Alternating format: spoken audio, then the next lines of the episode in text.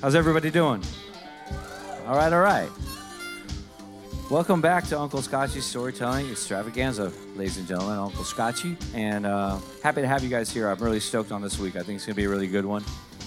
We got a couple return storytellers coming up, and we got a brand new one.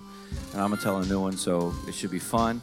Um, if you guys aren't familiar with what's going on right now, and you're just hanging out in the bar, uh, we've been doing this every Wednesday for about a year.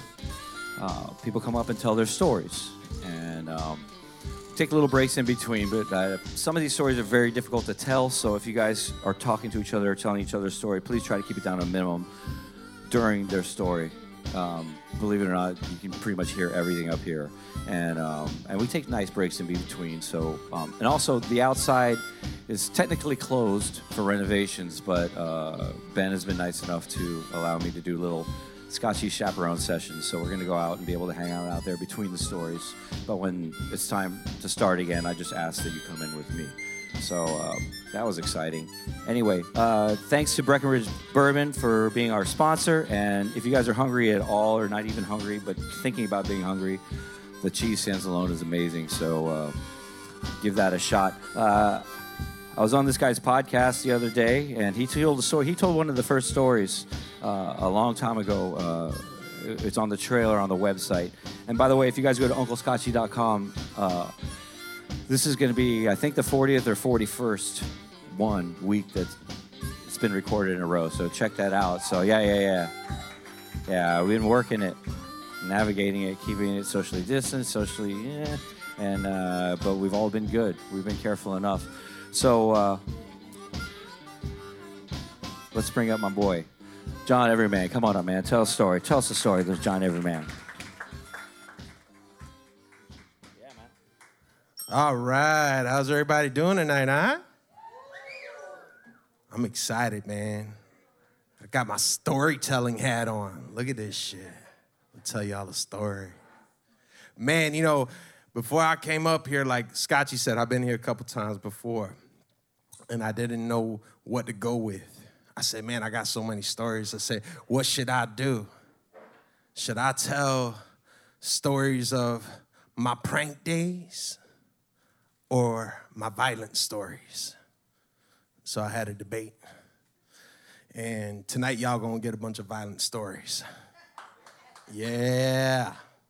So uh, I'm born and raised here in Miami. I was raised a lot out here in these streets right here in Little Havana. This side is west side. I'm east side of Little Havana. It's a big difference. The level of hardness got harder on the east shit was not to be fucked with. I've been living out here, or I lived out here in the mid 80s all the way to about, I'd say, early 2000s or mid 2000s. So I have a good experience of living out here. And one of the things growing up out here is very important that it's survival of the fittest. You cannot be soft on any level, all right? I don't know how many times I would get into fights and shit and I would hear a motherfucker in the background talking about, don't be soft, bitch. Fuck him up. And I look back and be like, calm down, mom. That's a true fucking story. I missed dinner on one of those nights. Learned my lesson fast.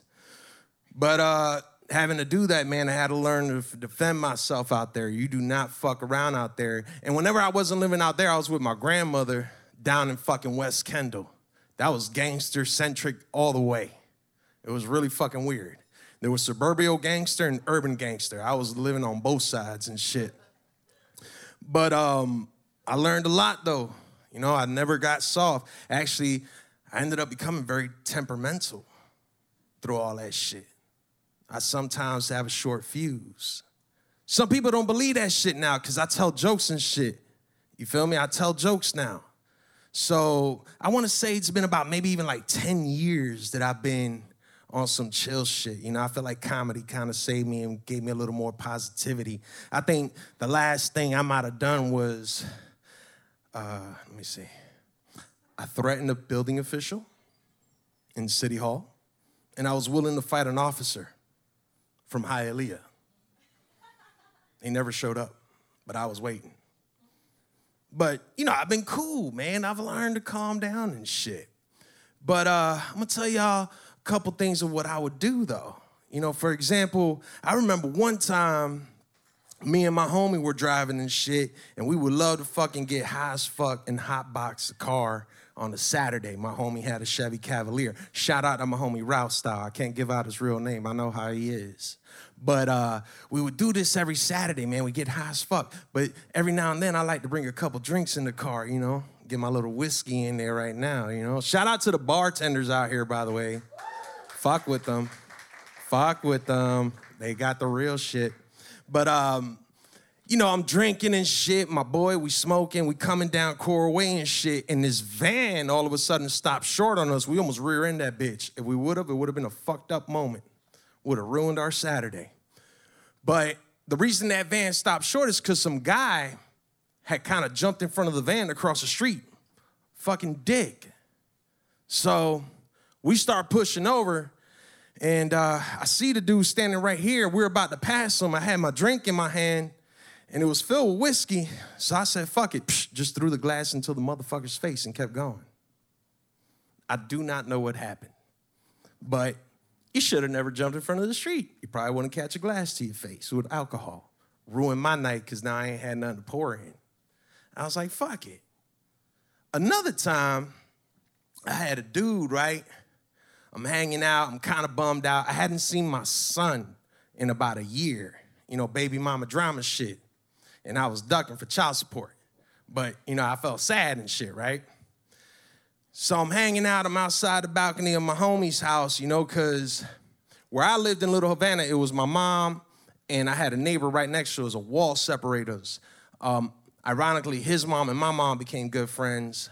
Me and him became best friends. His sister and my sister became best friends, and it was fucking nuts. We were like a family, man. And I, and I always was more in his house, you know, especially a little older. We were getting high as fucking his house. My mom wasn't gonna let me do it, but his mom was cool.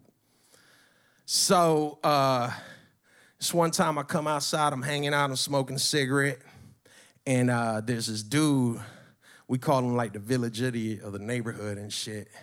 He comes crossing the street, and uh, dudes start coming, and he starts screaming, Calba, Calba. And I could hear it, but I wasn't looking at him. I'm smoking my cigarette, man. But I just go downstairs real nice and casual and uh, I take him. He's about a little heavier, but a little shorter. I took him and I treated him like a little rag doll, and I just slammed him on every car that I saw in the parking lot, threw him back into the parking lot, and uh, I was smoking my cigarette during the whole process. I wasn't gonna put my cigarette out. Fuck that shit. I'm just gonna fuck you up while I smoke. So as soon as I'm done, I throw him on the floor and shit, and I said, "There goes my cigarette. I'm done." And I just turned it off in his eye. Yeah, I know. I'm telling you, I ain't done nothing in a while. I'm cool. I'm temperamental back then. Now it's chill. But, you know, and mind you, let me let me let y'all know some of these people have tried to kill me. They've all tried to bring weapons afterwards. I get it. You're pissed. But they ain't do nothing. So, you know, these are just some of the examples, right? I've done worse. I've hung a dude over a balcony. I've made people cry. I think I was one time in fifth grade and made an eighth grader freak out where his assistant principal had to call my school to chill out. I wasn't right in the head. But it's this one story that really just sticks to me and reminds me that violence ain't never the answer. You feel me? Anger ain't never the answer. You, you, know, you gotta learn to check yourself, man. You know, shit happens. We don't give a fuck. Motherfucker cut us off on the road out here like every fucking day, every two minutes without a fucking blinker. Yeah, you piss for two minutes, but you give no fuck after five. You know what I mean? So, you know, I've learned that. But this one story kind of reminds me of how I needed to check myself, right? So, like I said, I hung out with my homeboy Ralph Style and his girl Sue. Shout out, shout out to his wife Sue. You feel me? And uh, we would always hang out, like I said, next door at his mom's house, right? Because he lived with his mom. We're probably in our mid 20s right now, you know, at this point in the story. And um, his sister lives there. The boyfriend lives there. Is they, they, got, you know, they shit's a little more hooder than mine. You know, it was just me, my mom, and my sister next door. but whatever. So we in there and we smoked. Like I said, we smoked all the time. Now we smoked about I don't know, about half an ounce a day. Okay, we ran through like six blunts at home. I ran through another five at work. So, you know what I mean? Ran through two, two 12 packs. I don't exaggerate these things, people. Look at my size. You feel me? Two Big Macs come in here with no problem. I just might have pound like fucking four drinks before I even touch this mic, and I still need like I need more. You feel me? So we pound this shit like on a regular basis. But some nights we were on a budget. You know, motherfuckers ain't got it. And this is back in, like I said, early 2000s and shit. Dope dealers are a pain in the ass to deal with, okay? And we had some of them pain in the asses where you go and you pull up and it was a fucking four hour wait for him to show up because he's still coming around the corner. I don't know how many drug dealers come around the corner for four hours and shit here in Miami. Those corners are long as fuck. But um, you know, I, it was one of those nights. You know, we, you know, we got home from work. We on a budget this week. You know, we ain't had a chance to kind of replenish the supplies, so we stretching what we got. Show up to my homeboy's house. I kept my stash at my homeboy's house because it made no sense to be next door. I was barely home. I go into my homie's house, show up. Him and his girl both got crazy looks on their faces, like they distraught. You know, and I'm like, what the fuck is going on? They go, we can't find the weed. Now I'm freaking the fuck out, okay? Because you know, when you get home from work and you ain't barely got no money, all you wanna do is fucking get high and you can't find the weed, someone stole your baby. That's how that shit go. If we people could put Amber Alerts for a missing weed sack, we would do it in a heartbeat. All right? Put little fucking microchips in the weed bags if we could. But it's one of these moments we looking for the weed, man. We turn they tearing up the house. They going upstairs, downstairs, kitchen, bathrooms. They are looking under couches. Nothing. The weed isn't showing up. And we're going well over into an hour of checking. Kind of even went outside, said, hey, y'all, y'all throw out the trash today? And they were like, maybe. And we were like, fuck. So kind of go check out the trash bin. I'm like, man, I ain't jumping in there, but fuck. I'm tempted right now. That's how bad this shit is. But we didn't. So we start thinking and thinking some more, and we said, wait a minute. Your sister and her man be here. Where the fuck are they? Oh, I don't know. Her man was here earlier, so, you know, we already desperate. Our minds are going there. We're like, yo, this motherfucker took it because dude was already sketchy. All right, Buddy liked to take shit as is. His sister wasn't dating the cream of the fucking crop. This motherfucker lived in their house. All right, and um, sure enough, about a few minutes come in, Buddy shows up, right? So I said, man, I need to talk to you, bro. I need you to come outside with me. He's like, okay. So I go out there and I start telling them, I said, my homie and them, they would have stopped me normally, but they were so fucking frustrated themselves. They said, fuck it, do what you gotta do. So I say, hey man, come outside with me. I said, let's go to the back of the building. Now, if anyone ever invites you to the back of the building of anything, nothing good is going on. Promise you that. I don't know how the fuck he ain't figure that out. So I tell him, hey, come to the back of the building with me, bro. I say, look, man, we can't find our weed. Bro, we've been looking for hours. Fucking Sue looked, my homie looked, I looked, man, we can't find the fucking weed, bro. And I know you like to steal with your little klepto ass, bro. I said, where the fuck is my weed? He's like, oh man, I don't, I don't know what you're talking about, bro. Cause you like one of them little burnout skateboard kids. He was like, I don't, I don't know what you're talking about, bro. Fucking dude, I, I, didn't, I, don't, I don't know. What, what, what does it look like? I said, bro, don't fuck with me right now. I said, you do not want to fuck with me. I'm pretty sober. It's been well over four fucking hours, and I ain't gonna get no more weed for the rest of the night. Something gonna happen right now. Where the fuck is my weed? So he's still like, oh, dude, but I said, you know what? Fuck the bullshit. I said, empty out your goddamn pockets right now.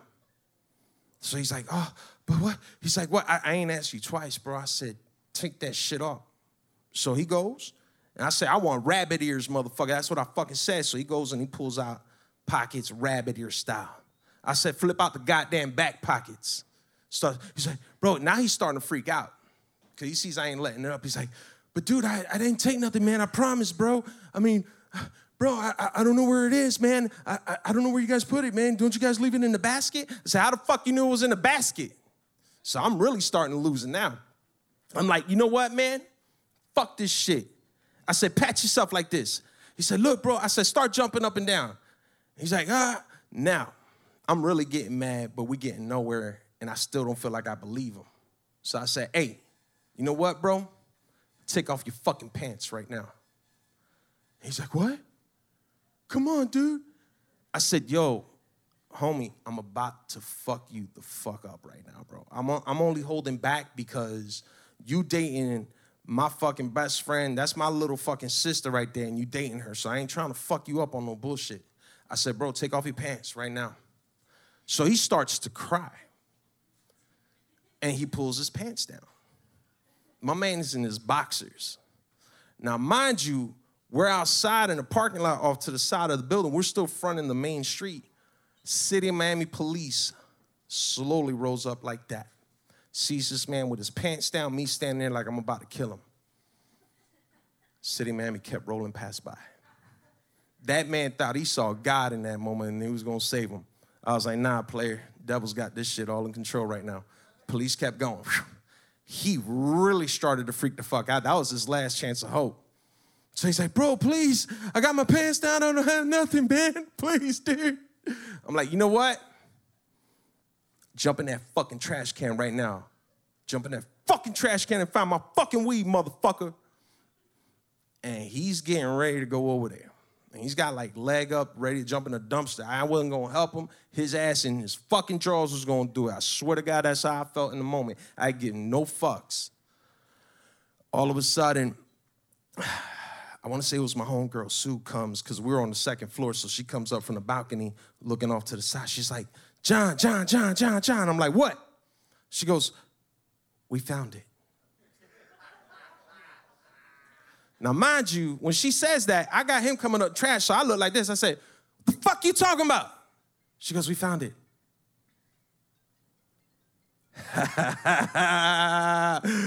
My bad, player. Damn. Woo. Close call, huh? Woo-hoo. You was gonna go in the trash. I was gonna kill you too. I said, Oh my God, I'm so sorry, bro. I said, You know what, man? Tell you what, man. Pull your pants back up, come inside. We're gonna roll a big fat blunt. I'm gonna let you get first hit. That, guy, he pulls his pants back up and he's wiping his tears, filled with fucking relief, and he starts smiling. He's like, Thanks, dude. I really appreciate it. So he starts coming up with me and shit. And what makes it even worse is that the kid's name is Jesus. Ain't nothing worse than making Jesus want to pull his pants down, jump in the trash. But uh yeah, man. So I let homie up there, man. We smoked, we chilled. You know, for me, it was all forgotten. I'm gonna be honest, the dude never talked to me after that. I think I saw him one time at a gas station. You know, it was just random and shit years later. And uh, so I say, What's up, man? What's going on? So he said, uh uh, not me. And he just walked off and shit. But uh, that's it, man. That's the end of my story. All I say is I don't condone violence, okay? Make sure y'all peace and love, man. Don't do like I do. I got a short fuse, but I'm on a good streak right now. I haven't fucked no one up. I ain't kill nobody. Every now and then I start to translate it into more like my, my I channel my inner Cuban shit and I scream a lot now. So, you know, that's about the extent of it. But listen, I love you guys. Y'all are beautiful. Uncle Scotchy wasn't lying, man. He is on my podcast, Every Man Podcast Show. All right. Even some people coming up here tonight telling you another story. They've been on my show, they my co-hosts and shit. You know what I mean? So make sure you check us all out and check out this podcast right here, Uncle Scotchy's Storytelling Extravaganza. Shout out to Bar Nancy. These guys are fucking awesome, man. They got all types of crazy shows out here and shit. Y'all gotta come out here more often. Support this shit, man, for real. I love y'all, man. Have a good night. Peace out.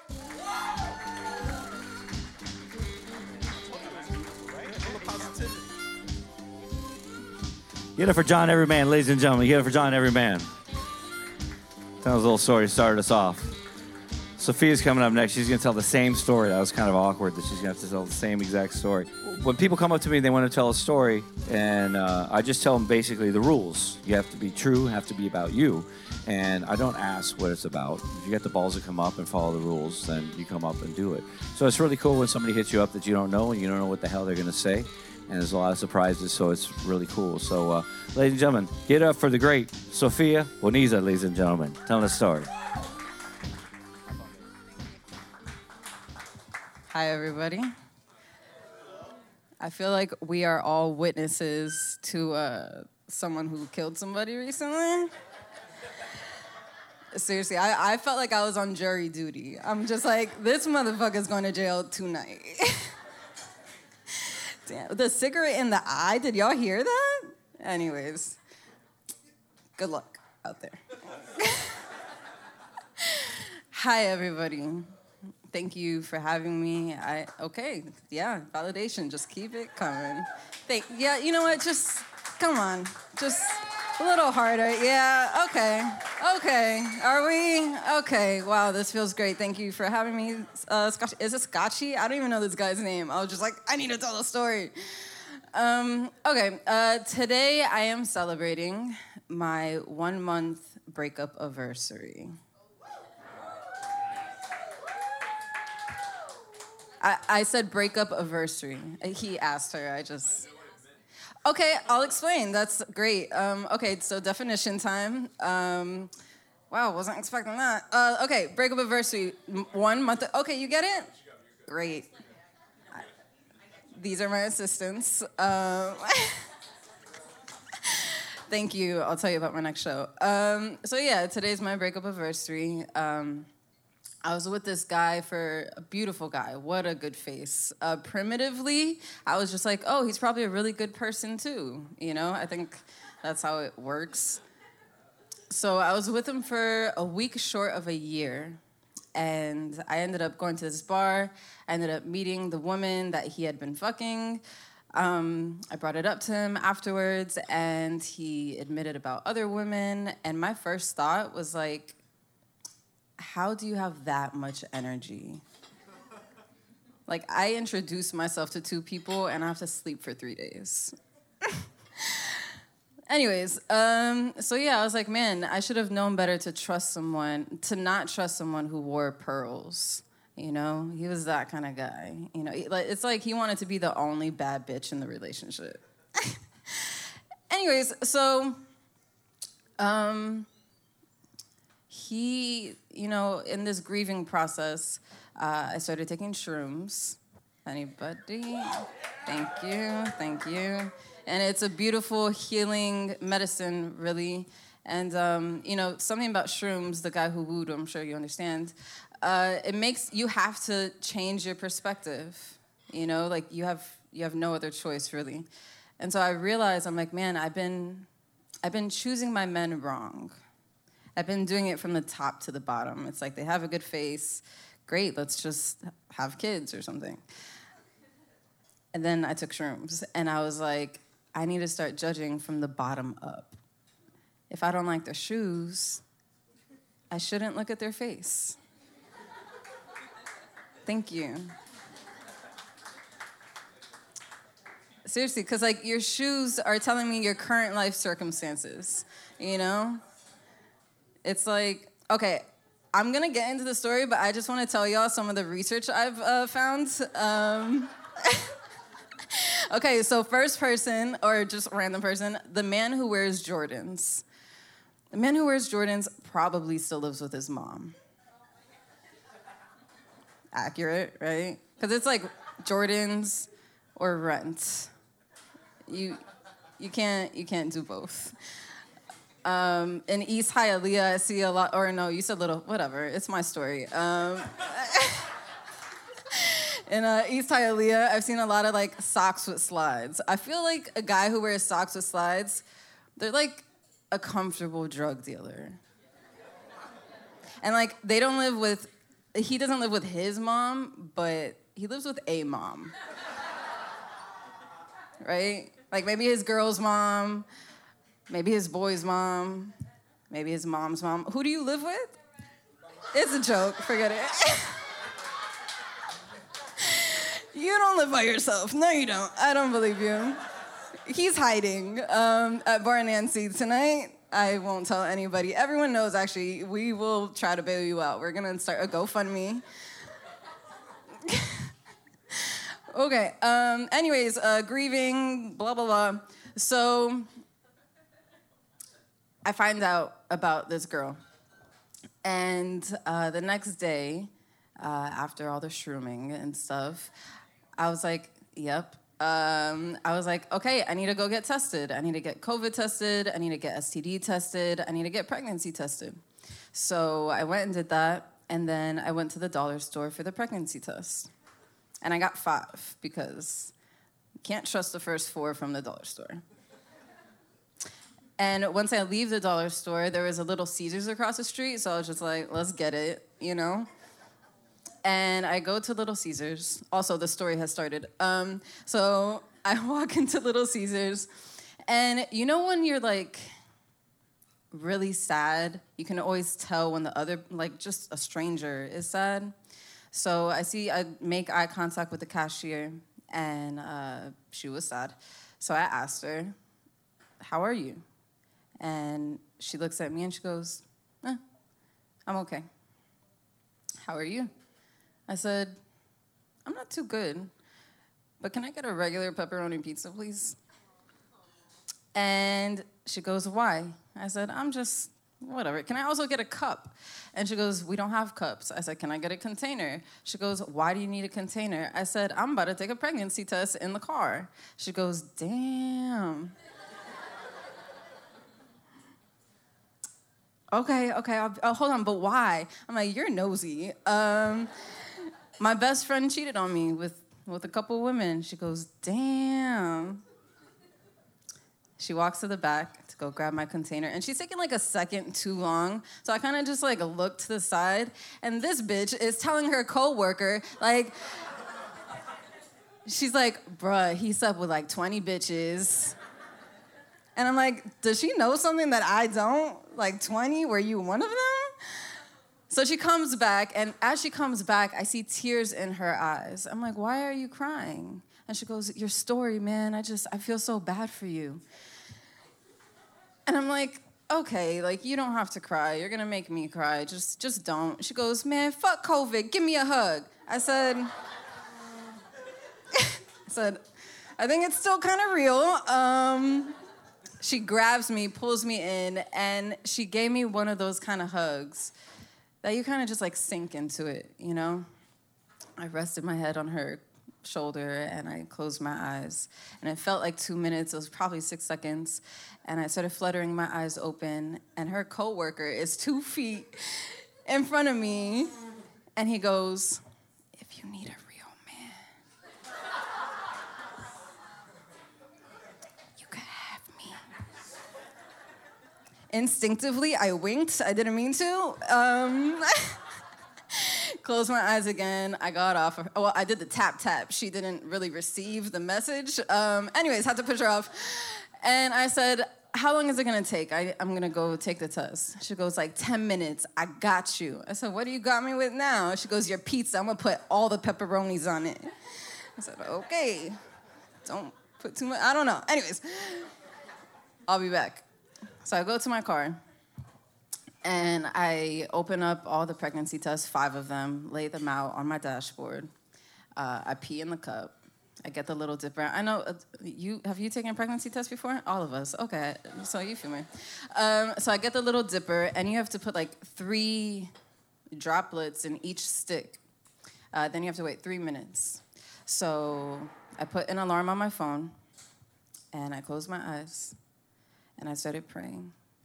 And I'm like, please, God, don't let this fuck boy with the pearls be the baby daddy.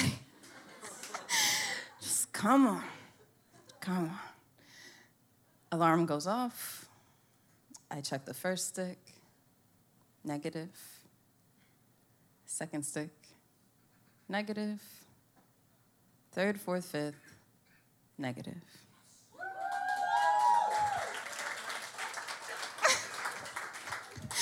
Ain't no baby gonna be in this. Anyways, um, and I was like, oh, the anti fuckboy gods got my back. Let's go.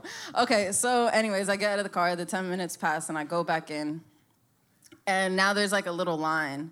And the cashier looks at me, rubs her belly, and she goes, yes or no. everyone in the line looks back at me, and I'm just like, y'all nosy. Um, I'll tell you in two minutes. So whatever, they leave the line, but they also like stay in the store. I didn't fully understand it, but I also did because I'm like, I probably would stay in the store too. I want to know what's gonna happen. So, anyways, I go to the cashier, and she goes, "So?" I said, "Negative." She goes, "Yes, bitch." I said, "Yes, bitch." Um, and then I get my pizza and I just thank her. I'm like, thank you a lot for the hug. I needed that. She's like, yeah, girl, we out here. I said, okay. Um, she goes, by the way, did you get STD tested? I said, hell yeah. She goes, do you know the results? I said, not yet. It takes like three to five days. She goes, either way, you're good. I said, I don't know if that's how STDs work. Um, then she goes, Nah, for real, like I got chlamydia and you don't feel anything. She goes, Matter of fact, I'm about to go fuck after work. I said, You should probably wear a condom. She goes, Nah, I hate condoms. I said, That makes sense.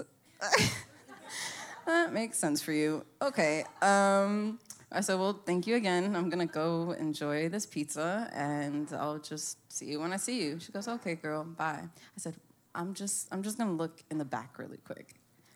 So I look in the back and I go, Hey. He goes, Yeah. I said, What kind of shoes are you wearing? He said, uh, non slip. I said, you so sexy. I'll be back. and honestly, I, I think I'm gonna go back because like a guy who wears non-slip, like he cares about his life.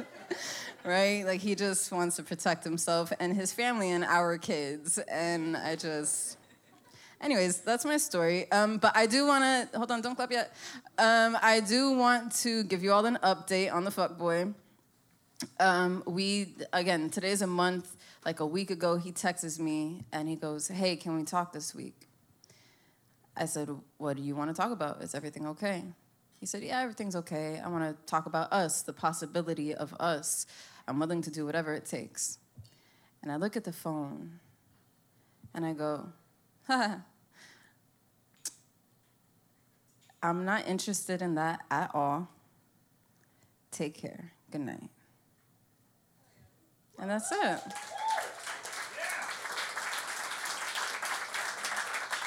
Thank you. And, you know, I share that update because three weeks prior, and really this whole year, I was so emotionally attached this, to this person. Again, what a beautiful face. Like, God, oh, oh my God.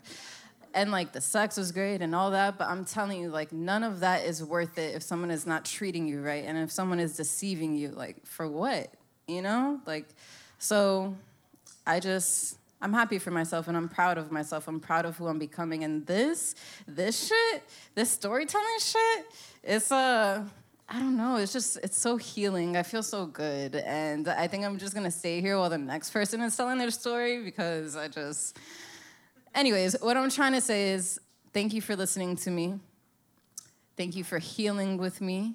And we're all hurting in some way. So I really hope that you all create something with your pain. Because I did, and it feels really good. Thank you.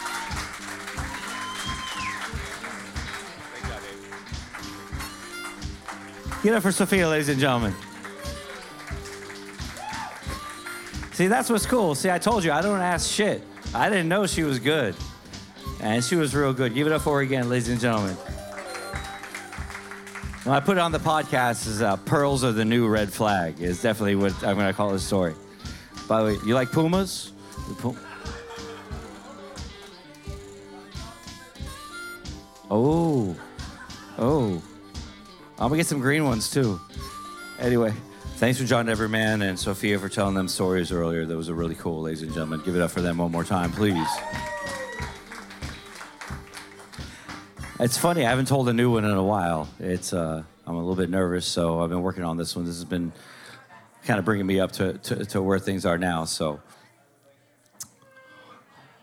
so here we go. I'm an only child, and uh, I always hate the stereotype that people, when you tell them you're an only child, they're like, "Oh, you're spoiled, you're self-centered," and I'm just like, they're basically saying you're an asshole when you say you're an only child. And uh, I think my folks tried to get in front of that when they decided to have only one kid. And uh, they made sure I wasn't coddled. They made sure I was independent at a very, very early age. And uh, when I was in elementary school, I went to a different school outside of my district, and I used to take the city bus by myself to that school, which I don't think is even like legal or anything anymore right now. But I used to do that, and um, but I was fine with it, and it was cool. And and I used to have to learn how to be alone, and because my folks worked a lot, and and I really got to love being alone. I got to love loneliness. I thought loneliness was really underrated. When people would say that they had to be around somebody and they, they were lonely, I just I kind of thought that that was a little bit of a. I looked down on them. I thought that they were weak because I liked being alone. It was the coolest fucking thing in the world. I just hang out by myself and and I didn't know TV or anything. I was just hanging out myself. Like I was talking about with Sophia. You just do your thing. You come up with your own in your own mind and um, either by myself or with my pets. And now we always had dogs or cats. And when I was a baby, when I was an infant, there's a picture I can't even find. There's a picture though I always remember of me on my baby blanket with our dogs at the time, Goldie and Bear, shepherd mixes on either side of me, like protecting the people puppy. You know, I was there and I've just always had dogs around me. It was great. And later on, uh, my dad adopted uh, this this husky from some guy that wanted to bring it to the pound because it was too wild, and they brought it to the house. And I love that dog. Oh, it was Sugar. I love Sugar, and Sugar was the shit. I used to run around and play with her, and yeah, Sugar. We used to like wrestle and everything. But the one thing about Sugar was she's a husky, so she's a runner, and coming in and out of the house, if there's a spot she's gonna run, it's gonna be hard to catch her because uh, it would take forever. And I always swore that when I got older, I'll get a dog one day and I'll teach it to stick with me. So, millions of dogs and cats later, uh, I'm in my 20s and I moved to San Diego. And I'm there, and I have a, a I got a pickup truck. And everybody that has a pickup truck or has had a pickup truck knows that when you have a pickup truck, you're the first person anybody remotely know calls to fucking move. So my buddy Chad, his girlfriend uh, Margie, she was moving, and I agreed to help her move. So I, uh, she had this red pit bull named Ruby, and Ruby was everybody was scared of Ruby. She was just badass. She would do shit like she would kill a skunk, eat it, vomit it, and go about her day. That was like Ruby's day. And Ruby had puppies and Margie was trying to get everybody to take them damn puppies. Um, and she's bothering me all the time. I'm like, Margie, I don't have time for a puppy. It's the first time I don't have time really for a dog or in my life. So I went to help her move, and I go, and this whole like herd of puppies comes out of this one room, and they're running to the other. And except for one that hit my foot and fell down, and I picked him up, and I look at him. He was black and white, and he had a little pot belly, and he's looking at me. He's whimpering. I'm like, God damn it. I got a dog now. And I called him Ali. Yes, I had a Muslim dog. I let him choose his own religion. That was that was his thing. It's my first son, so I let him do that. So Ali was one of those dogs. He was like a magical dog. He was one of those dogs that other dog owners just were jealous of because he, him and I were just crazy connected. And we found out early who his dad was. It was Duke, the big Irish wolfhound that lived next door. And luckily, he took on a lot of Duke's uh, tendencies. And Ali went everywhere I went, and he didn't need a fucking leash. And I used to, I lived in Ocean Beach in San Diego, and I would go, I'd get on my skateboard to go to Apple Tree, the, the grocery store, and he'd go running with me, or either that, or I'd just put him in the harness, and he'd take me because he knew the way, and we go all the way there. He didn't need a damn leash, and he would just sit outside and people would pet. Well, a lot of people didn't want to pet him because he looked scary as fuck. He's like, okay, a pit bull Irish Wolfhound. He looked like a hundred pound Wookie, you know. With he looked like a Wookie, like wiry hair. But people tried to pet him. He's like, or another dog come around, cat, didn't care, waiting for Eric, and I'd come out and he'd be all happy, and um, and we let's go, buddy, and we'd go home, and he was the best. Ali was the best, and um, so as per some of my other stories, my mom got diagnosed with Alzheimer's, and I had to move back to Miami. So road trip with Ali, we go back home, and he started getting really bad skin allergies and he was scratching and i didn't know what it was. I paid a lot of money to find out what exactly he was allergic to and it turns out he was allergic to florida basically like the pollen's in the air and uh, and the, the vet gave me prednisone a steroid to give him but just not as little as possible because it's not good for him. And over time i think it actually shortened his life. And when he was around 10 or 11 he started getting real bad seizures real bad and he would piss himself and he would have these seizures and i couldn't stop it and then for hours afterwards, he would look at me like he didn't know who I was. And it was horrible. And it was getting more and more and worse and worse until the day that I just had to make the decision to take that drive, you know, the longest drive, as I call it. And uh, I took him to the vet to put him down. And he was laying on his stomach with his chin on the ground. I laid in front of him. And they gave him the injection. I was looked into his eyes, and he whimpered a little bit like he did when he was a puppy, and then he was gone. And I fucking cried. Oh my God. I cried more than I've ever cried in my life. My mom died earlier that same year of Alzheimer's, and I didn't cry at all. If anything, I was relieved because that wasn't her anymore. I never cried like I did when Ali died. And I, they left, and I don't know how long I was in that room. It was a long time. I just lay there and I held him, and I cried, I cried, I cried. I laid on him and I cried. And then, uh, then I, I took him home and I buried him in the yard. So, needless to say, I didn't want another fucking dog ever again. By the way, this is Ali in, in doggy heaven right now. Muslim dog. So I didn't want another dog ever. So fast forward to I'm 50 now, and when I'm 47, a few years ago, I'm playing a gig, and I meet this little 22 year old Dutch girl named Alexa, and we hit it off. And uh, Marcel was there. Uh, I was there. And uh, we really hit it off. And she moved in like a week later. And uh, couple months later, we're talking about marriage. I don't know what the fuck I was thinking. And she had a cat, I had a cat, and she kept bothering me. She, I want a dog. I've never had a dog. I never had a dog. I'm like, baby, I told you, you know. She kept on, and then her dog, or her cat, got run over in the street in front of my house, and like, my leverage was really kind of lost. So I was just like, all right, we can get a dog. It's got to be a pit or a pit mix, and it's got to be a rescue. Okay. So we found this awesome rescue. It's called Bullies and Beyond Rescue. It's a South Florida thing. If anybody wants to get an awesome uh, bully breed, uh, hit me up. Cheers on Bullies and Beyond Rescue, ladies and gentlemen. And we found the most glorious dog, this little eighth month, orange, beautiful pit bull. We call him Ray Ray. And Ray Ray was the shit. Uh, he had a lot, he had some issues. He was, I mean, these dogs aren't coming from good environments. He had a lot of fucked up shit happen to him. And uh, he was scared of guys except for me. Uh, but he was the sweetest thing in the world. And so we love Ray Ray. Ray got real big and strong. And then finally, she's just like, I think Ray Ray needs a companion, you know, a girlfriend to keep him company. I'm like, Jesus Christ.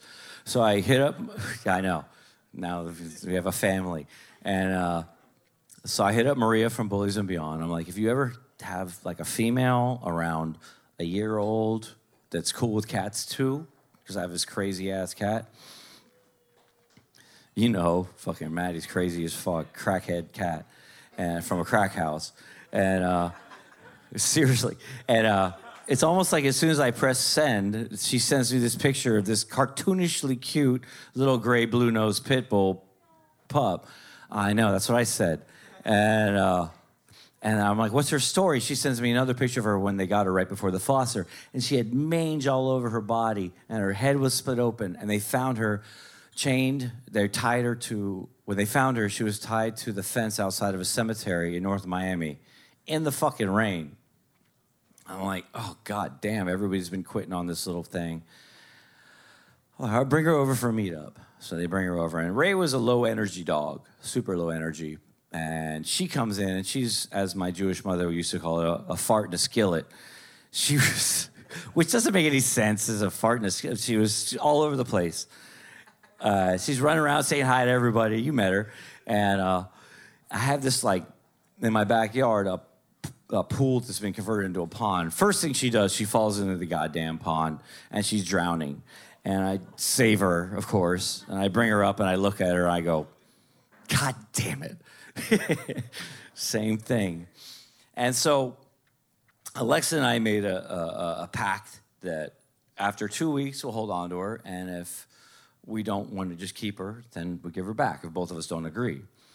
And she was a handful, and she was she was a lot. It took a lot to like get her going. Like I said, she came from a lot, so she was pooping everywhere and she was chewing up clothes and shoes. But to be honest, more specific, she would chew up my girlfriend's clothes and shoes, and she didn't touch my shit at all.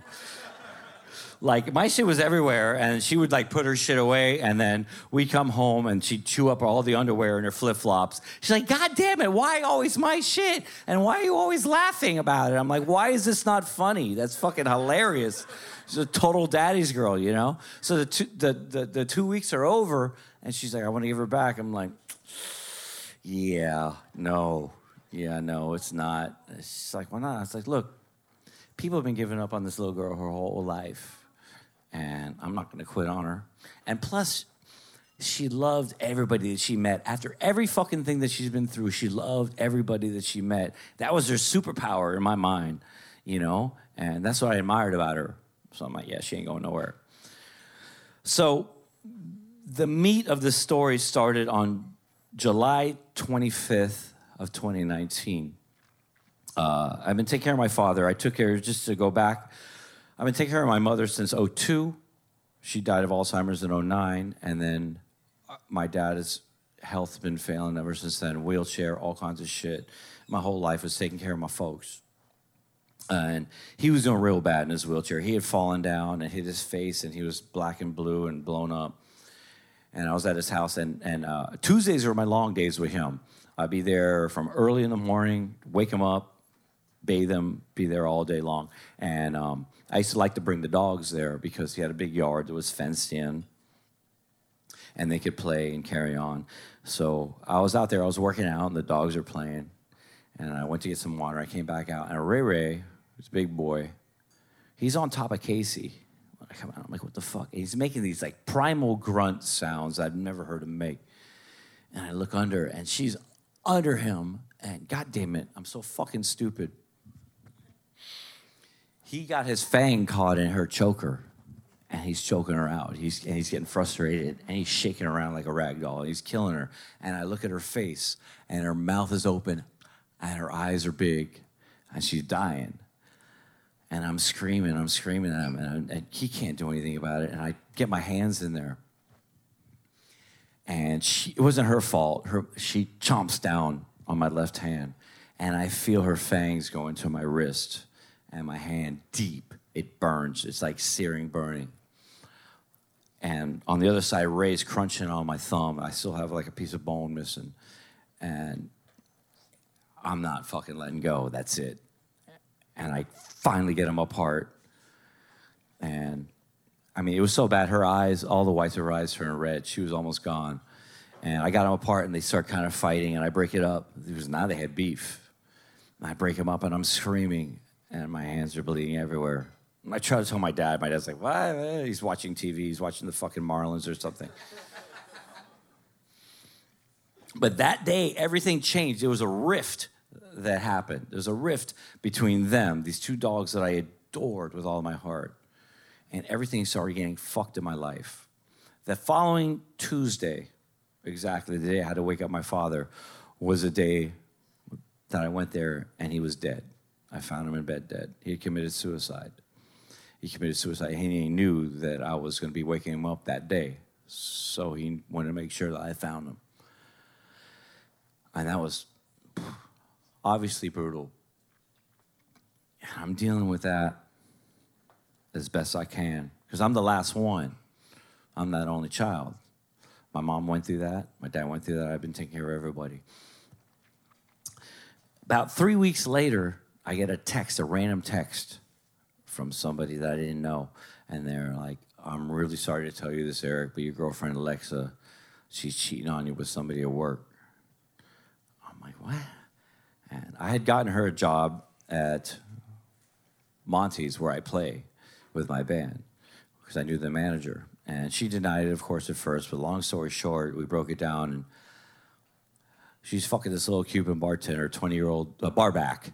Fuck a bartender, don't fuck the barback. Jesus Christ. Come on now. The barback? I'm fucking 50, bitch. Jesus Christ.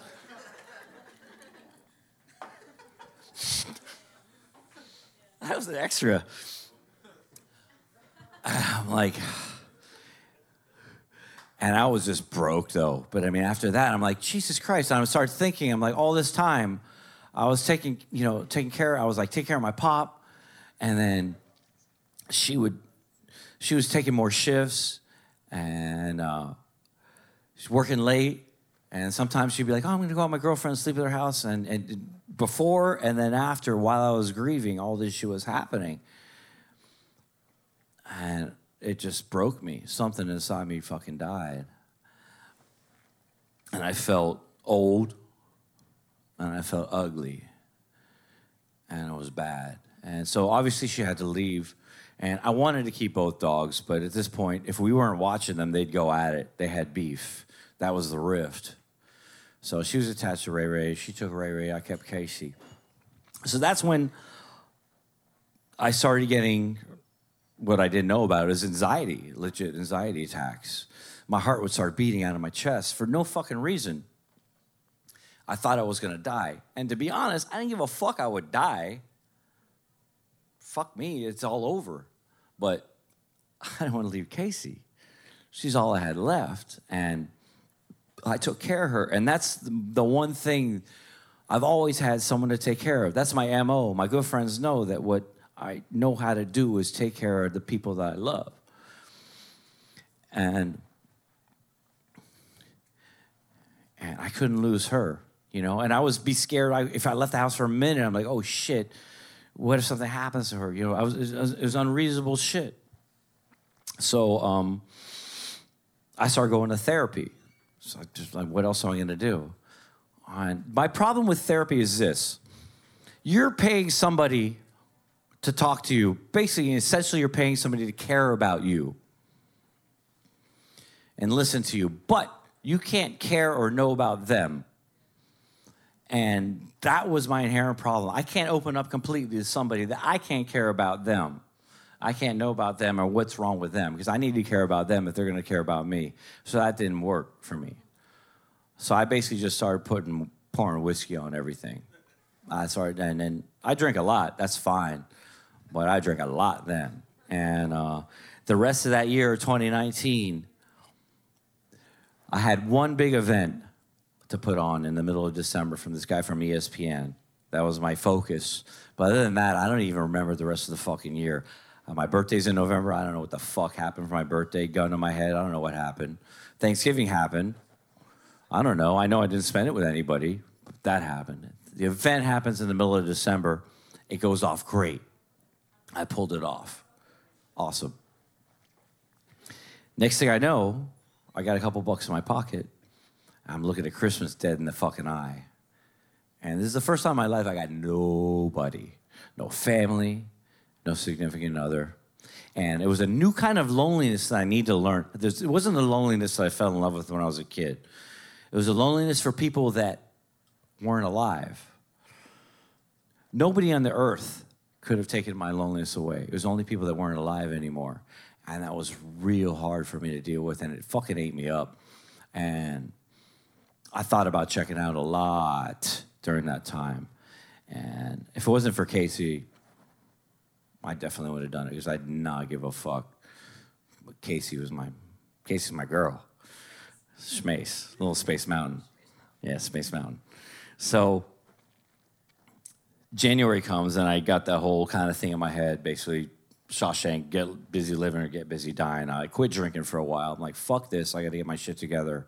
I can't be living like this. So I get a job booking a, a, a venue over at the Hard Rock, the, the guitar building, and I'm working, I'm fucking working out, doing my shit, I'm getting good. January happens, February happens, I'm doing all right. March happens. Spoiler alert, pandemic happens. Right around the same time, Casey blows out her knee, and I got a I got a three thousand dollar knee surgery I gotta get her. And as I'm taking her in, literally the same day I'm taking her in,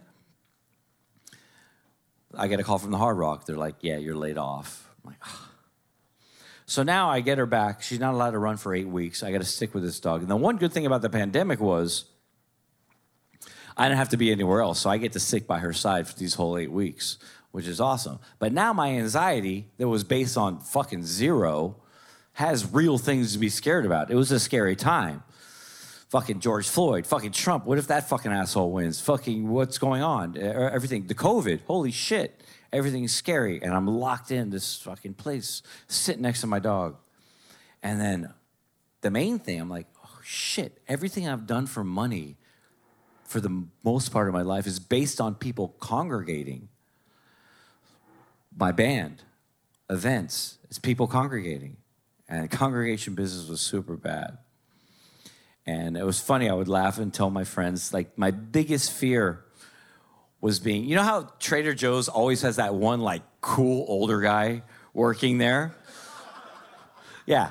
And he's like way too happy to be working there. He's like cool. He's got like tats and like shit and bracelets. And you're like, you're always like, that guy's got stories. You know, you want to ask him a story, but you know he's not going to shut the fuck up, so you don't ask him shit. I'm like, God damn it, I don't want to be that Trader Joe's guy. Fucking hell. That's my biggest nightmare, you know, stocking some weird frozen chicken fucking thing. Casa Trader, some Mexican. What? Pick a fucking vibe. So I'm sitting there on the floor in the kitchen. I remember the day. And I'm talking to a buddy of mine. He's a great musician from San Diego that I know. He's like, Eric, man, you should write a blues opera. I'm like, what's a blues opera? What the fuck is that? He's like, it's like a rock opera, like Tommy or Jesus Christ Superstar. You got a lot of fucked up shit happen to you, and you've written a lot of stories about it. Story song, story song. You should do that. I'm like, well, it seems a bit narcissistic to just go up there and start talking to people about my stories. And um, Plus, who the fuck am I that everyone's? I'm not Neal Brennan. That when people want to hear my one man show. And I talked to another friend of mine. He's, he's an actor and a casting director in LA. He's like, Eric, man, you dumb shit. People just want to hear good stories. They just want to hear a good story. Just tell your stories. You got good stories. So I was horrified because I've been performing in front of people for over two decades, mostly as a front man. I've never said much more than tip your bartender and thanks for coming out. I got to stand here and talk to people about shit that happened to me. That was scary. So I need to study on this. So I, um, I, am sitting there. I got nothing but time. It's the middle of the pandemic. Like when everybody's scared to open their fucking doors or windows, people are delivering to the doors. I'm sitting there. So I started listening to The Moth. The Moth is a storytelling network that started in the 90s that I kind of based this whole night out of. And um, the, the premise is the same. The stories have to be true and they have to be about you. But it's a little, it's like eight minutes or less, and it's kind of PC. Like this next story may be a little crazy. No, no, no. You know, that's I, I wanted my shit to be a little more racy for this. But I started listening to these stories, and they were so good. They were fucking amazing. And in the beginning, I started listening to stories that only had to do with shit that I felt like I relate with: lost parents, lost whatever. And then I burned through those and I started listening to all these other stories, and they were so good. And they're well told. I'm like, they're like songs, these stories. There's a pace to them, and there's a resolution, hopefully, to these, these stories. And um, I realized it was also the exemplification of fucking equality in these stories what really brought me in because I would listen to these stories and it didn't matter if they're Latino, black, white, girl, guy, gay, straight. The styles were different, but the touching, the human points, the touching points were the same. I'm like, holy fuck, this is this is a serious fucking thing. So I learned to tell these stories. So I started. I'm like, oh, how am I going to tell these stories? I need to write at least five stories about shit that's happened to me for this blues opera that I'm writing. So I came up with a thing. It's like a bubble chart I made. I'm sitting there in my house with nothing to do. There's the blues opera in the middle. My ma, my dad, who the fuck am I? Forgiveness, heartache, childhood, and all these other like death. That's a big one. Uh, and all these satellite stories and how they fucking connected to me. And everybody should really come up with their own stories. That you know, if you work on your own stories and you do it right, you need to come up with this. And uh, it really helped me out a lot coming up with something like this. So I, I start putting this together. This is like my fucking thing. I'm, I got nothing else to do. I'm putting these stories together. So I started practicing and practicing to my buddy in LA, the, the casting guy, FaceTime. And then when he wasn't available, I would tell my stories to Casey. And she was sitting there, and my little dog Casey would be looking at me, and she would get sleepy, and she'd fall asleep. And I would, no lie, I would get kind of offended when she'd fall asleep. it doesn't make any sense, but I'm like, bitch. so then I'm like, okay, I need to find humans to tell this story to. And things are starting to open up around August of last year. And I'm good friends with the bar owner here, Ben and Sasha, the other bar owner. And um, I'm like, hey man, can I come like workshop this shit? There's some shit I can do, like a, a storytelling night. And he's like, well, you know, it sounds socially distant. Things are kind of still weird. Just come in and do it. And I was so scared. And I started doing it, and people started showing up. And I was scared to tell my stories. And but these other people would tell their stories too. And I would listen to their stories, and it made me feel better. People I didn't know, people I never would have talked to before. I didn't think I would like a lot of these people. And I was like, wow, we got some shit in common, you know? Um, and then little by little, my anxiety started going away. I started having less attacks. And then a big turning point happened. The first time I told my mom's story about her Alzheimer's was before we did the podcast for the first time. I worked on it a lot. And every time I worked on it at my house, I would start breaking down. I couldn't get through the fucking story without trying. Uh, but I got through it in front of people till the very end. And everybody cried. Bartender on down. Everybody fucking cried. And I was like, oh, this feels good. I think I like ripping people's hearts out. That's my thing now, you know? But seriously, but I thought about it more and and what it was was I've been carrying around all this pain since she died in 2009 and all the, the thing that I went through. Check out the podcast, find out what it is. Um, but for one second, all these people that cried, they got to feel for a minute. They got to taste just for a fucking second what I've been carrying around all this time, and that made me feel better. And then I was a, I was a uh, pescatarian before that. Like I just ate fish, and I would fuck around with cheese, and but uh, you know, pizza's pizza, man. You know, but at that point, that's when I realized. That's when I turned vegan. I was just like, I can't digest any more suffering. Everything has to come out. I can't eat anything that fucking has suffered. I'm not putting any fucking thing else in my body that has fucking suffered. And my anxiety started getting so much better. And not only that, my loneliness, that distinct loneliness that I had was better because not only was I telling stories about people that had died, but I was working on the stories and I was thinking about the stories. I was doing my bubble chart and they were with me again and I felt better. I, I wasn't lonely for them. I was lonely like I used to, which is cool. So that's when I realized people joke around that this is therapy. But this is therapy. I'm telling this story. I'm not paying you guys shit. You guys are here because you want to. You're listening to the story because you want to. And then when my friends tell stories, my new friends, my old friends tell stories, I listen to them just as intently because I want to hear them stories. And that's where the magic happens. That's the exchange. They care about my story like I care about their story. So, last thing I want to say basically is thank you for all being my therapist. And listening to me, listening to me slowly fall back in love with my loneliness again, like I did when I was a kid. Thank you. I appreciate it. Seabass coming up next, ladies and gentlemen. I appreciate it. Let's have a drink and have a little fun. Thank you.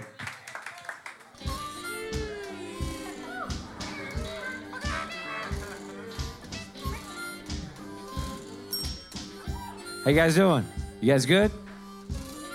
Hey, thanks a lot for listening to all the stories so much, and uh, uh, that last one really, really felt good. So I really appreciate you guys hanging out, and, and, and for people that kind of want to put their own story together, come talk to me. I'll, I'll show you my little fucking bubble chart. We can talk about that shit. But uh, if you want to tell a story, or if you know somebody who wants to tell a story, you know, come up to me. I'll, I'll work on it with you, and, and it's something that you know I'm not an expert at, but I've gotten better at, and it, and it can can help you out too in a lot of ways. So. So hit me up about that. Uh, thanks for Bar Nancy. Thanks for everybody who works here that, for, for doing this tonight, ladies and gentlemen. Thanks for our regulars who've been coming in and checking out the stories. I appreciate you guys coming in all the time, hanging in the back and listening to the stories. That's right, you. I appreciate it. I appreciate you guys a lot coming in. Um, this guy told a story a long time ago, and I was on a podcast with him anymore a little while ago, and I'm happy to have him back up, ladies and gentlemen. Get it for Seabass, ladies and gentlemen. Seabass Batard, ladies and gentlemen. Come on. Give me your attention. I'm just trying to feel y'all out. Y'all doing good? Y'all feeling good? Tip your bartenders, damn it. All right, cool. Uh, before we get into my story, I just kind of got to get a feel for the room. Uh, smokers. We got weed smokers in the house. Uh, I could have guessed you. I could have guessed you. I could have guessed you. Who else? Who else? You threw me for a loop. Relax. Relax. The guy next to you looks like he sells weed. So we got weed, we got weed smokers in the house. It's no secret. It's not dope. I mean, I said it. I said it from today. Like I'm just, I'm on a different. I'm mellow. You know, like, you know what I'm saying? Like pot. Yeah. Mad love. Yeah, let's keep throwing some pothead shit out here. I don't know, just Bob Marley. Yeah, yeah, Bob Marley. Ese también. That's good. Uh, so my story is about um, y'all remember the first time you smoked weed? That shit's memorable, right? My shit was a whole story. That's what I was thinking about. I was like, what story could I tell that I like I've said it so many times. And uh, smoking weed, the first time I ever smoked weed, this shit was a whole experience. Um, I'm I'm half Chileno and I'm half Cuban, so I'm 100% Latino. And like, dog, it like smoking weed is the devil in our family. Like that shit. My brother, my older brother, smoked weed, and they were like, "Oh my god, like ah, we gotta read the Bible and shit," you know, like whatever. That like I get it. It happens you know but at the end of the day i was 13 years old and i was curious as fuck. By, by the way how old were y'all when you first smoked weed? Shout it out. 13 12 17 4 jesus scotchy goddamn. You smoke weed before you smoke you drank that's amazing that's impressive I was I was this I'm no lie. This is I was 13 years old. I was 13 years old. First time I ever smoked weed. I had watched Half Baked. Anybody here seen Half Baked? Fuck yeah, man. Nothing, bro. I didn't. I saw Half Baked two years before I first smoked weed. I wanted to smoke weed so bad. Like that shit looks so cool. And um, so my dad, right? My dad lived in Miami, and at this time, I'm 13 years old. I lived in uh, Houston and I was visiting in my like I was visiting Miami for the summer, and this was my best friends were at. Like my best friend Jocelyn, Christian, Carlos. Like I grew up with these kids. Like we have pictures in each other's houses in Pampers. Like this is how old school. Like we're really, really brother and sister. If you like ask us, but like you know, like we're best friends. So it's summer, right? And I'm flying into Miami, and everybody's like, "Oh shit! Like yo, Seabass is back. You know, we're gonna chill." for sure. My dad's like, yo, I'm gonna take like he's with my stepmom. He's like, we're gonna go to the beach. All right, for sure. Like if we we pick up my best friends, everybody, we're rolling out to the beach. We have a great time. And as we're coming back, uh, Jocelyn, uh, she's one day older than me. So she was born November 21st. I was born November 22nd. Christian, her older brother, is like three years older than us. So like he was still a dumbass baby when we were born. So like we all stupid in this thing, you know, like in Pampers and shit. And then Carlos, he's like three years older than us, or no, one year older than us. So it was like this weird dynamic, and we just kind of grew up all together. And so we're like, yo, we went to the beach as we're coming back. You know, Chris, the oldest one, he was a little more rebellious, right? Like he kind of like you. You look like you you put your friends on weed. You know, like you look like you were the gateway guy. I'm just saying. I'm I'm just judging people. It's what I do. So we sit in the back of my of my dad's uh, Explorer. He's driving back, and um, Chris looks at me, and Chris is like, "Yo, you know, like, you trying to smoke weed?" And I was like, "What? Oh shit! Look at that. This is Rick. What what is it called? Rick, Rick Breckenbridge. Don't." Don't fuck with the sponsor. I'm, I do not even want to touch this. This is my dad already getting mad at me for some shit. He's my bad, dad. Fuck. I'm sorry. Oh, my bad. He's in hell. Yo, my bad, dad. Nah, I'm playing. Listen, we are going to hell. You think you're getting to heaven? Fuck out of here, bro. You guys are laughing at half the shit. You guys say, I was smoking weed at 12. You think you're getting into fucking heaven? Get the fuck out of here. We are going to the same place. So whatever, we're in the back of the car. My buddy turns to me and tells me like, "Yo, you, you smoke weed?" And I was like, "Oh my god, like yes." I got like butterflies in my stomach. I was like, "Ah, I can't believe this is happening." So whatever, we uh, my dad drops us all off and my dad is like, "Oh, you know, you, are you gonna sleep over at Jocelyn and Chris's house tonight?" I was like, "Yeah, yeah, we're gonna sleep over. We've been sleeping over for years. He knows their family. We grew up together. Whatever. We go. Uh, and uh, Chris, he he shows me, you know, this is the first time I've ever seen weed. Like I've heard about it. This shit was a myth. You know, like I didn't know what it really was. And like the minute he like opened it. He had like he had like a little aluminum foil that was like wrapped ten times over. It was more aluminum foil than weed. Like I kept waiting, like, oh, that shit gonna be nice. That shit. Can... All right, you still unfolding shit. Okay, that's. Save that for a cake we can bake later, motherfucker. Like what the. So he finally unravels the weed, and I smelt it. And the first time I smelled it, I swear to God, I don't know. I got like butterflies. My dick shriveled a little bit. My nut. Like I knew I was not doing the right thing. I knew I was not, but I didn't care. And I was like, and he looked at me and he's like, yo, this is fire, right? This is the first time anybody ever spoke about weed to me.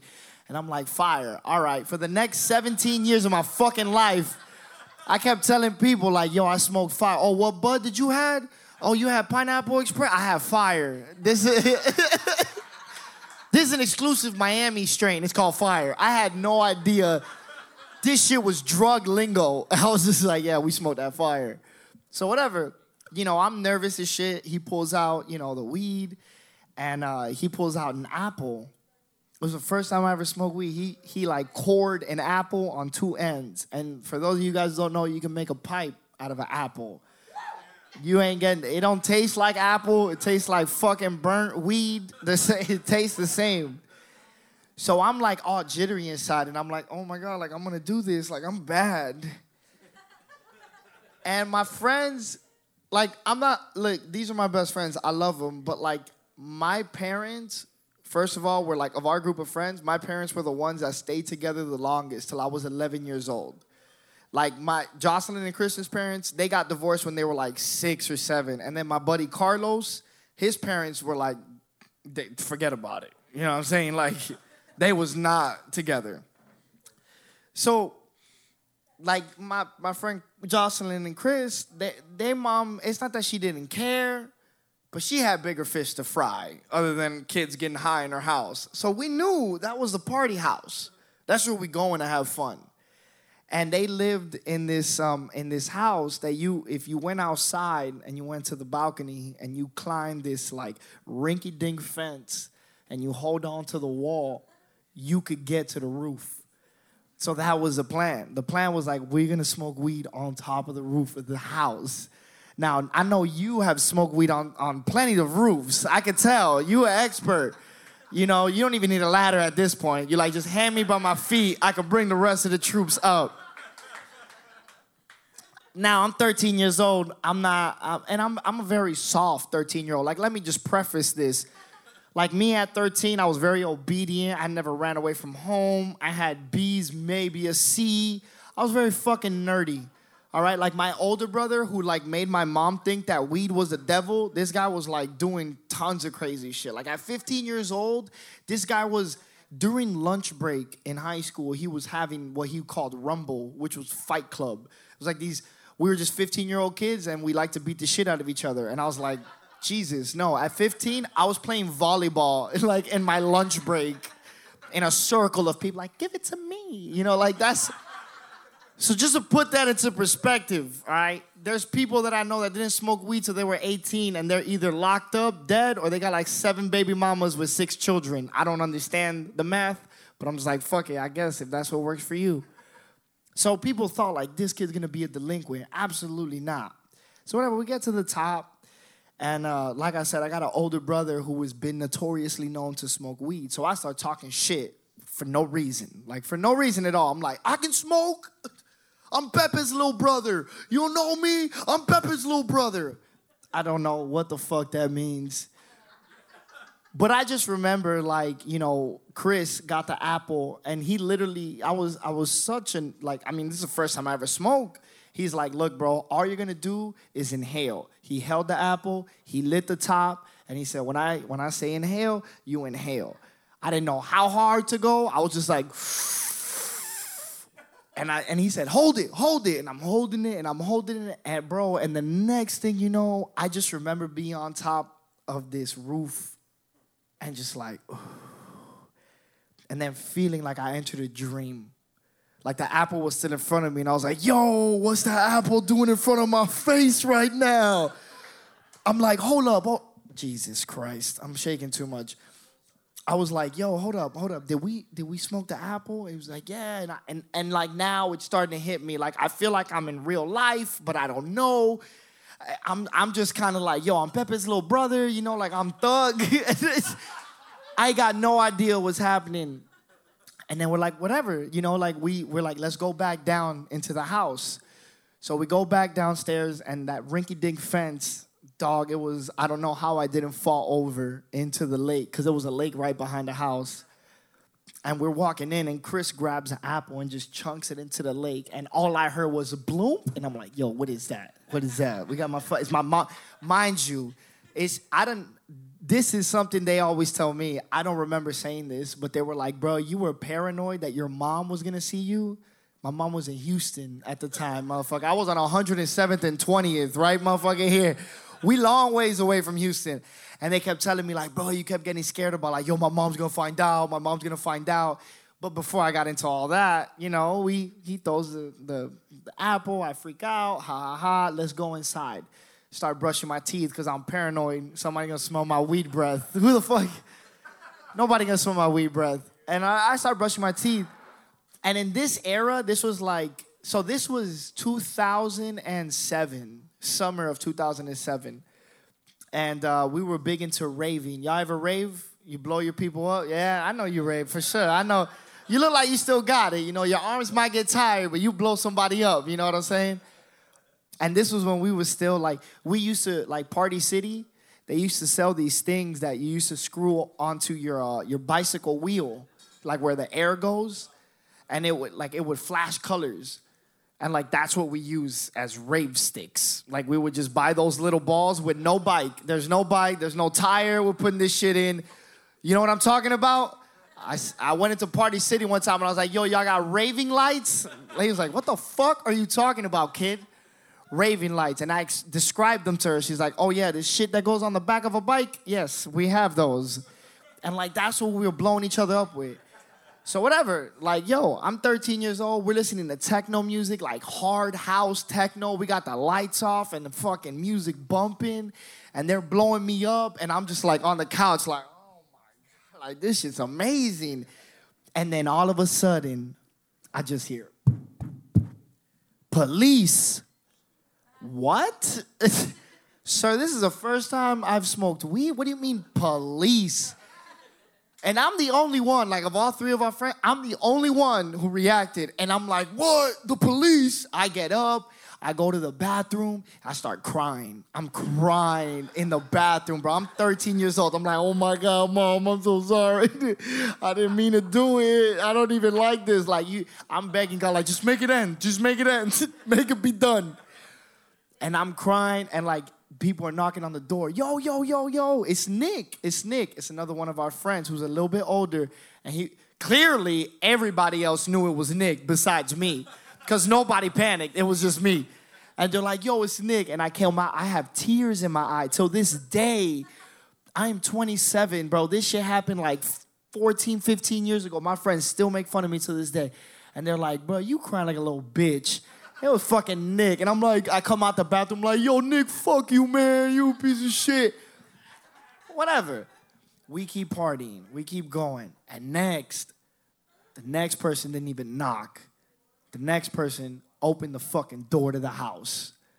And that was his mom. That was Jocelyn and Chris's mom. And they had a scary ass sister. Her name was Karina.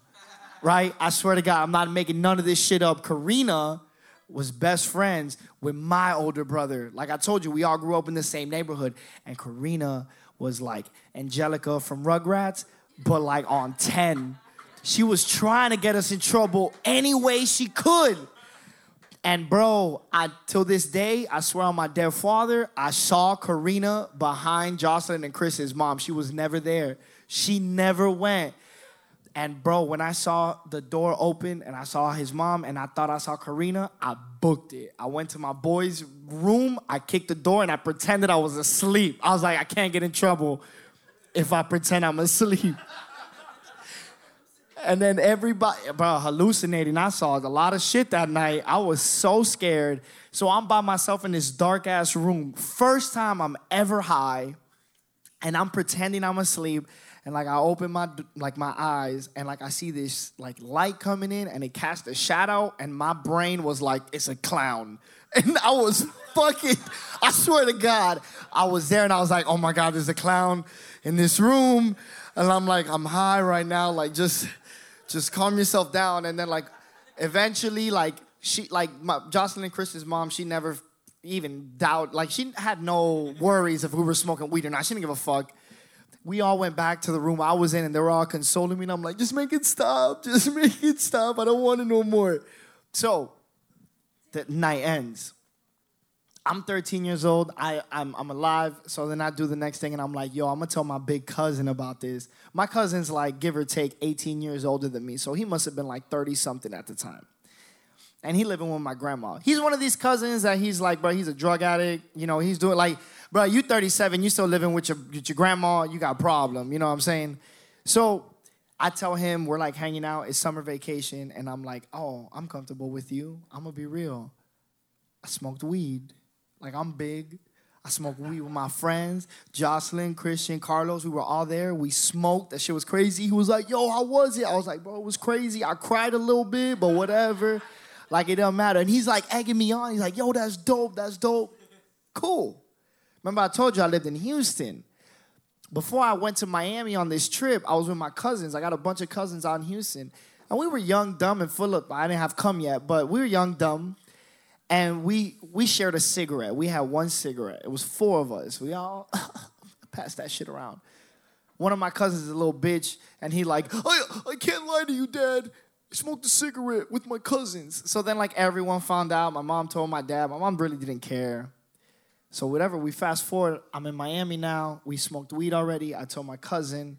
My dad catches me uh, watching TV at night and he casually just comes like hindsight being 2020 i should have seen this shit coming but i was so young and naive i was like oh what's up my dad's gonna sit down and watch tv with me this is great so my dad starts you know how's everything yada yada yada and he's like yo i heard you smoked and i was like oh yeah like the cigarette he's like no you smoke with jocelyn and christian i was like nah nah I ain't smoke with them. I smoke with Max, Chris, and Alex, my cousins from Houston. Remember that? Mom called you She told you I smoked a cigarette. He was like, nah, nah, nah, nah. Your cousin Jesus. Never trust a motherfucker named Jesus, first of all.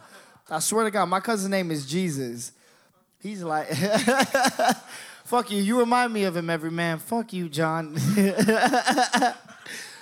and he tells me, you know, Jesus told me that, you know, you you smoked weed with Jocelyn and Chris. And I was like, I was like, nah, he's a liar. I was like, yo, he's a liar. Like, he's lying.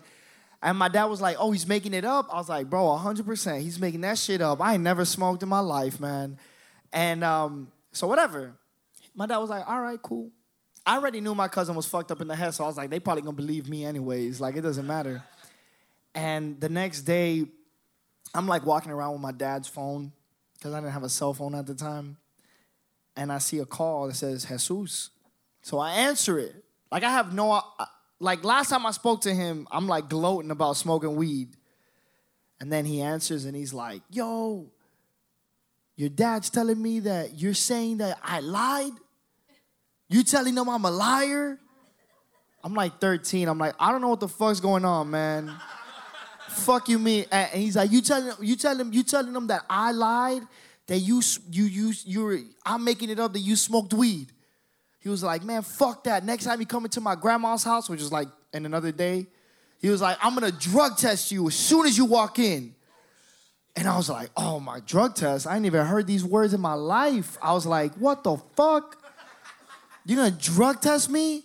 And I was like, and he's like, so you better tell the fucking truth. If not, you know, and I swear to God, I'm 13, I'm panicking. I'm like, what the fuck do I do? Like, it was a flip phone, so I slammed it. I was like, I don't, I don't want to hear this shit anymore.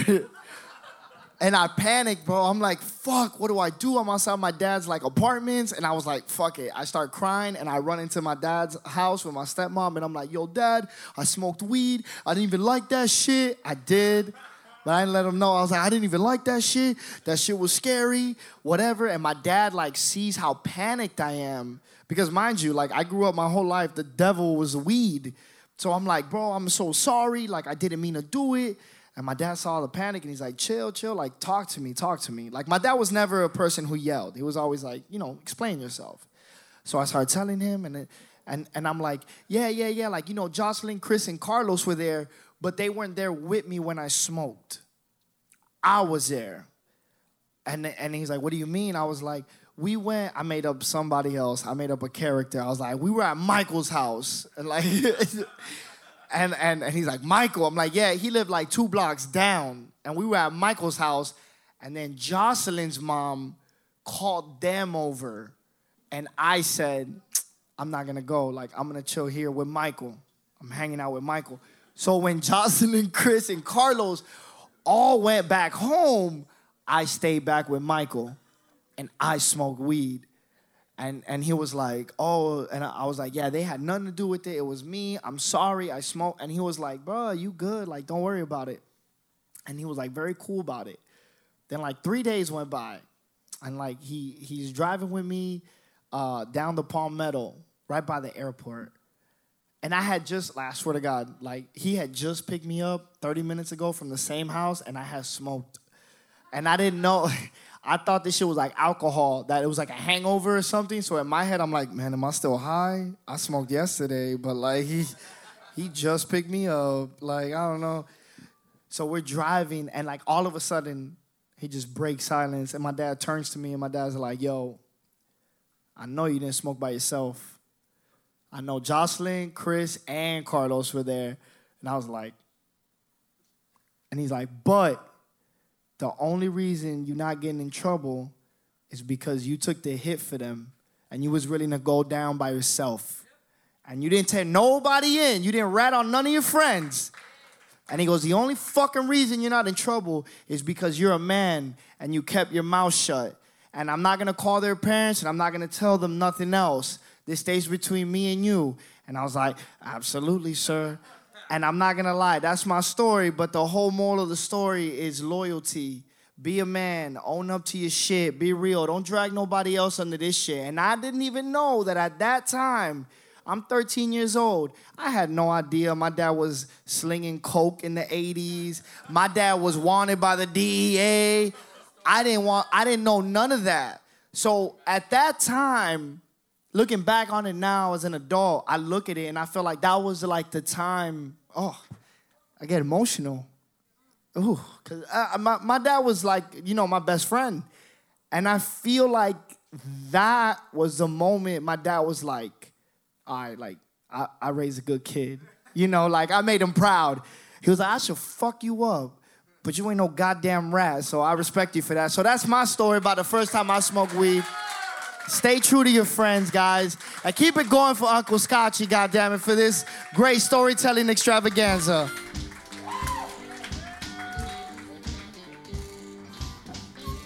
Get it for Seabass, ladies and gentlemen. If you don't like that, that's a fucking you problem.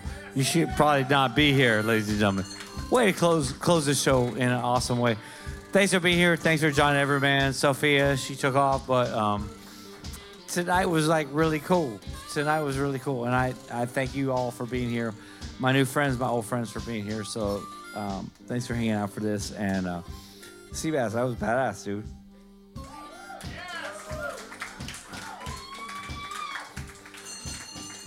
Hope to see you guys again. Um, come back. Come back. And uh, if you know some people that want to tell a story, and if you want to tell a story, if you don't think you want to tell a story, come up and work on telling the story. And uh, check out the bullet chart, man. Um, it can change your life telling this shit. So thank you so much. Thanks for all my friends for being here, ladies and gentlemen. Thanks for Bar Nancy for being here. I'm a little drunk. Um, buy hat, grab a sticker. I'll see you guys every Wednesday for the rest of your life. Thank you.